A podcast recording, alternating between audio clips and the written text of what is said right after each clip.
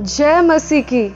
हमारे प्रभु और उद्धारकर्ता यीशु मसीह के नाम में सारे सजीव वाहिनी श्रोताओं को नमस्कार।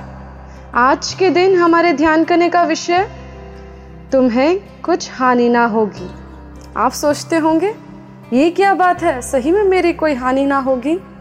हाँ मेरे प्रिय भाई और बहनों, परमेश्वर का वचन हमें बोलता है लू का दसवा अध्याय, उसके उन्नीसवें पद में, देखो मैंने तुम्हें सांपों और बिच्छुओं को रोदने का और शत्रु की सारी सामर्थ्य पर अधिकार दिया है। और किसी वस्तु से तुम्हें कुछ हानि ना होगी। हालेलुया। किसी वस्तु से हमें कुछ हानि ना होगी।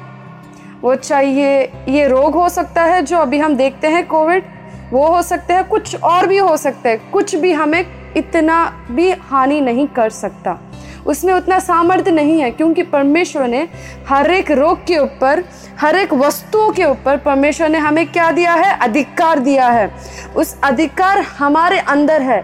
अगर हम इस बात को जान पाएँगे, अगर हमारे अंदर इसका ज्ञान है तो हमें कुछ भी हानि नहीं कर पाएगा, क्योंकि परमेश्वर का लहू हमारे अंदर बसता है। परमेश्वर के बच्चे हैं हम। परमेश्वर ने अपना अधिकार हमें दिया है और हम परमेश्वर के वारिस हैं इस दुनिया में। हमें जीना है पवित्र आत्मा के अनुसार। जैसे यीशु इस दुनिया में जैसे जिए थे, हम भी वैसे ही जीना है। क्या परमेश्वर को किसी सांप ने काटा? क्या परमेश्वर को कभी कुछ बीमारी आई?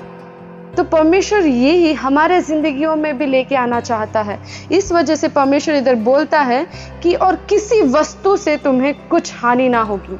अगर आज के दिन आप इस वचन को उठाकर प्रार्थना में रखें तो परमेश्वर आपके अंदर ये सामर्थ्य को बाहर निकालेगा और आपका ज़िंदगी, आपके परिवार के हर एक ज़िंदगियों में परमेश्वर काम करेगा, अपने सामर्थ्य को बाहर निकाल के सभी के सामने दिखाएगा और उसकी महिमा के लिए, उसके अनुग्रह के लिए आपको ऊँचा उठाएगा।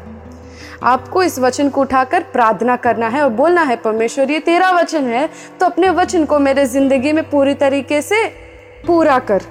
तो परमेश्वर आपकी विनती सुनकर आपको उत्तर देगा और आपके द्वारा परमेश्वर स्तुति और महिमा पाएगा। परमेश्वर इस वचन को आशीष दे।